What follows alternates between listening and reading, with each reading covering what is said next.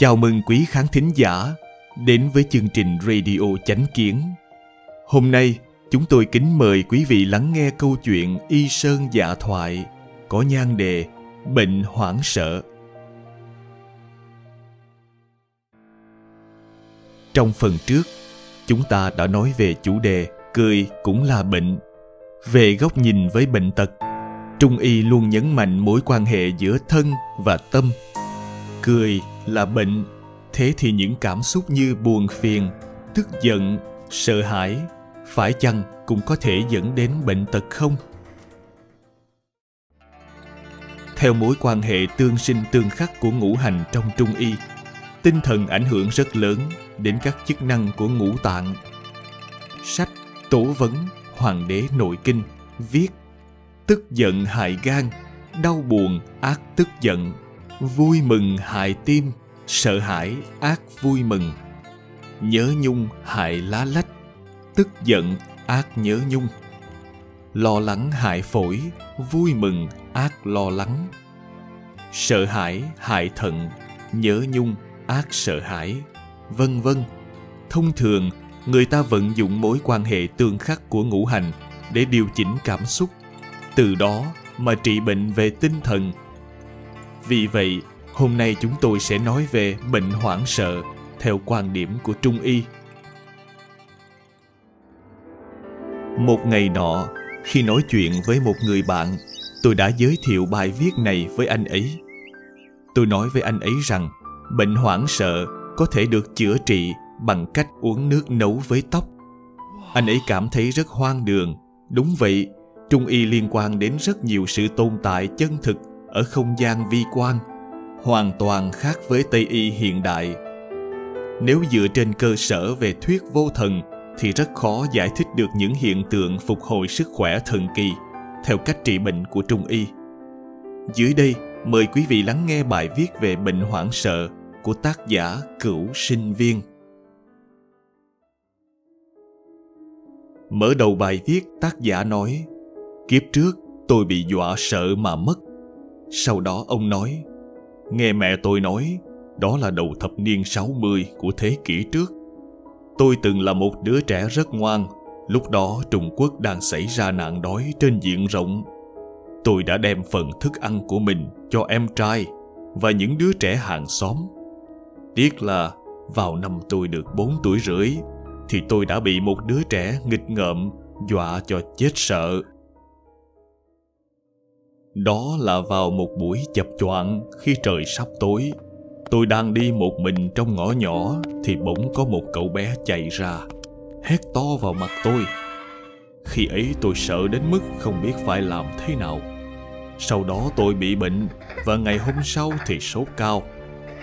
Mẹ tôi đi khắp nơi để tìm thuốc. Lúc đó nhà tôi không có tiền để đi khám bác sĩ, mà đi khám bác sĩ rồi cũng không có cách nào chữa trị vì không biết đó là bệnh gì, cũng không phải là triệu chứng của bệnh cảm mạo. Mẹ tôi lại biết một phương thuốc dân gian. Đó là uống nước đun tóc của cậu bé. Đã hù dọa tôi thì có thể khỏi. Nhưng cha mẹ của đứa trẻ đó rất hung dữ. Họ sợ rằng tóc con mình đun nước thì sẽ không tốt cho cậu bé. Mẹ tôi không còn cách nào khác, đành nhìn tôi bất lực. Đến ngày thứ tư thì tôi qua đời. Sau đó, linh hồn tôi vẫn cứ đi theo mẹ. Mẹ thường có thể cảm thấy tôi ở bên cạnh. Bà cũng đã nhờ thầy bói đến xem. Ông nói rằng đứa trẻ này sẽ được đầu thai kiếp khác và khuyên mẹ tôi đừng quá đau lòng. Trong thời gian năm sáu năm sau đó, hầu như ngày nào mẹ tôi cũng mơ thấy tôi Mãi đến khi tôi được sinh ra lần nữa vào năm 1966, mẹ mới không còn thấy bất cứ tin tức gì của tôi trong giấc mơ của bà nữa. Tính tình của tôi kiếp này cũng giống như kiếp trước. Trước giờ không làm ai buồn giận, lương thiện, ôn hòa và đặc biệt ưa thích sạch sẽ. Mẹ tôi lại tìm một thầy bói khác để xem số mệnh cho tôi không ngờ kết quả bói toán nói rằng tôi chính là người anh cả ở kiếp trước. Ông ấy cũng nói, đứa bé này đã theo cô lâu lắm rồi. Tương lai nó sẽ đi xa nhà. Khi còn nhỏ thì nhiều bệnh tật. Sau này trưởng thành sẽ có thành tựu lớn. Mẹ tôi đã nhiều lần nói những lời này với tôi. Mong rằng tôi có thể trở thành một bác sĩ hoặc một giáo viên tốt. Khi còn nhỏ, tôi thực sự đau ốm liên tục. Sau đó xa nhà, học hành và trở thành một giảng sư ở một trường đại học. Còn hiện tại, tôi là một thầy thuốc trung y. Tất cả đều đã ứng nghiệm. Nhưng tôi ngẫm nghĩ, đến giờ vẫn chưa báo đáp được công ơn dưỡng dục của cha mẹ, nên quả thật có chút hổ thẹn. Vì vậy, hôm nay tôi sẽ viết ra phương pháp này để những người nào cần thì sử dụng, đồng thời tích một chút công đức cho cha mẹ. Chuyện xảy ra thật trùng hợp. Khi tôi đang chuẩn bị viết thì nửa đêm vợ tôi đột nhiên bị tôi làm cho giật nảy mình.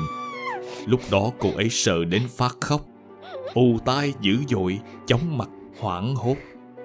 Sáng hôm sau, miệng đắng, không làm chủ được tinh thần khó chịu vô cùng, không lời tả xiết. Tôi nghĩ rằng cô ấy hoảng sợ đến mức hồn bay phách lạc, sợ đến vỡ mật. Hồn đã bay mất nên lục thần vô chủ, không làm chủ được tinh thần. Mật đã vỡ nên miệng đắng, phách đã tan nên lệ tuôn trào. Tôi đã bắt mạch, kỳ thực, gan, phổi, mật của nhục thể vẫn còn nguyên. Chẳng qua là linh hồn bị dọa sợ đã chạy khỏi cơ thể. Nếu không được chữa trị ngay, có thể nguy hiểm đến tính mạng. Tôi cắt một nhũng tóc của tôi, vì khi đó không có nồi đất. Có lẽ dùng nồi đất thì sẽ tốt hơn. Nên tôi đã cho khoảng 200ml nước vào nồi thủy tinh. Đun đến sôi thì tắt lửa. Đợi nước nguội đi một chút, rồi cho cô ấy uống. Uống chưa đến một phần tư chỗ nước thì cô ấy lập tức cảm thấy đã khỏi hoàn toàn tất cả các triệu chứng biến mất trong nháy mắt. Tôi bảo cô ấy uống tiếp, nhưng cô ấy nói, em khỏi rồi, đủ rồi. Đúng như thế, đã khỏi hoàn toàn. Sau đó, bản thân tôi chẳng hề bị chút ảnh hưởng nào cả. Mọi người có thể yên tâm sử dụng phương thuốc này.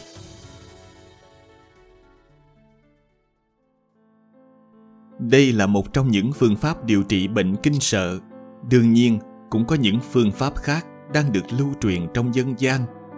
Ví dụ, một đứa trẻ bị hoảng sợ ngoài đồng, không biết cái gì đã làm cho cháu hoảng sợ. Nếu lúc ấy cha mẹ có mặt ở đó thì hãy ngay lập tức ôm đứa trẻ vào lòng, dùng tay vừa chải tóc từ trước ra sau, vừa chải vừa nói, vuốt tóc không sợ, vuốt tóc không sợ. Hoặc vừa vỗ nhẹ nhẹ vào trán, vừa vỗ nhẹ nhẹ vào ngực mà nói thôi nào thôi nào.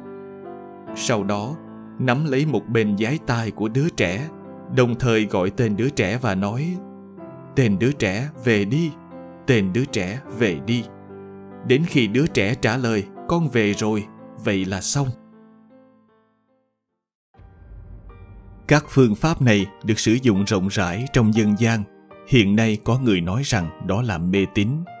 Nhưng đúng là chúng ta đều có thể dùng được nếu khi trẻ sợ hãi mà người lớn không có mặt ở đó, thì khi về nhà, cha mẹ sẽ phải đến nơi đứa trẻ bị sợ hãi để gọi hồn. Khi chập choạng tối, hãy đến nơi đó và hô lên, tên đứa trẻ, về nhà đi, về nhà với mẹ hoặc bố.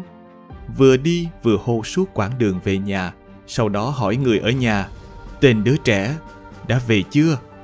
Người nhà hoặc đứa trẻ đáp, con về rồi làm như thế liên tục 7 ngày bệnh sẽ khỏi. Về trung y thì sao? Tất nhiên, trung y cũng có những bài thuốc trị bệnh này. Nếu như bị những thứ như tà ma bên ngoài làm hoảng sợ, thì dùng chu sa. Chu sa còn được gọi là thần sa, đan sa, có thể đuổi được ma. Với chứng tâm thần bất định, trằn trọc, mất ngủ đêm thì thường dùng các bài thuốc như chu sa an thần hoàng hoặc từ chu hoàng vân vân.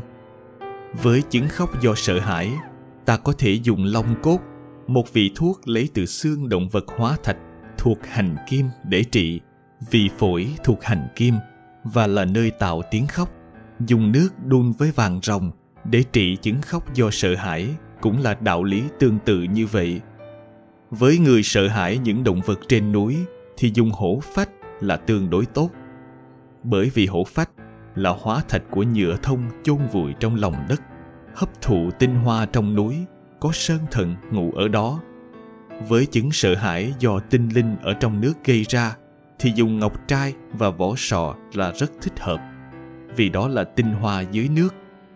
Với trẻ con khóc đêm liên tục, hoảng sợ bất an, thì dựng con dao làm bếp dưới đầu giường nơi trẻ không thể với tới, cũng có thể có tác dụng trấn tĩnh ngủ yên.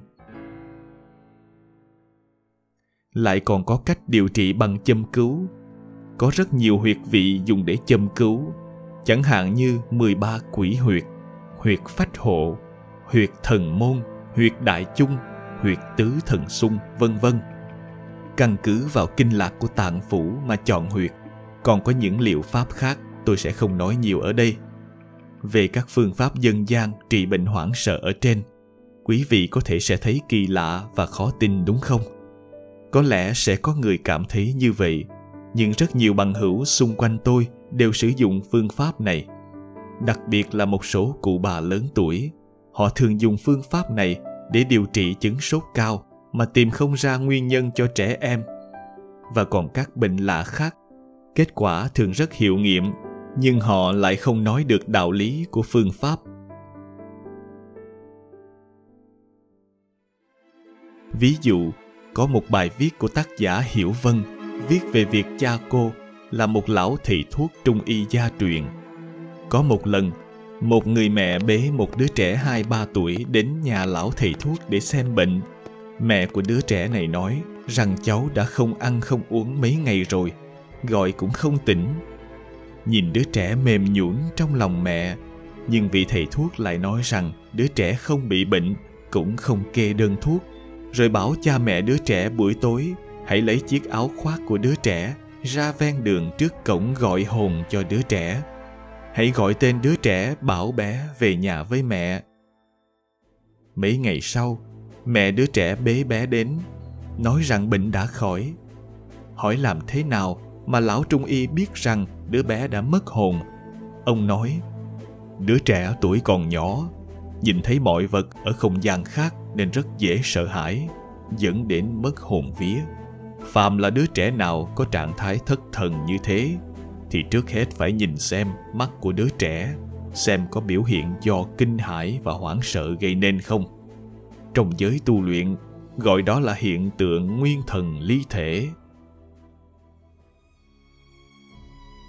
Những điều nói trên có thể là khó lý giải đối với những người sống trong môi trường của thuyết vô thần.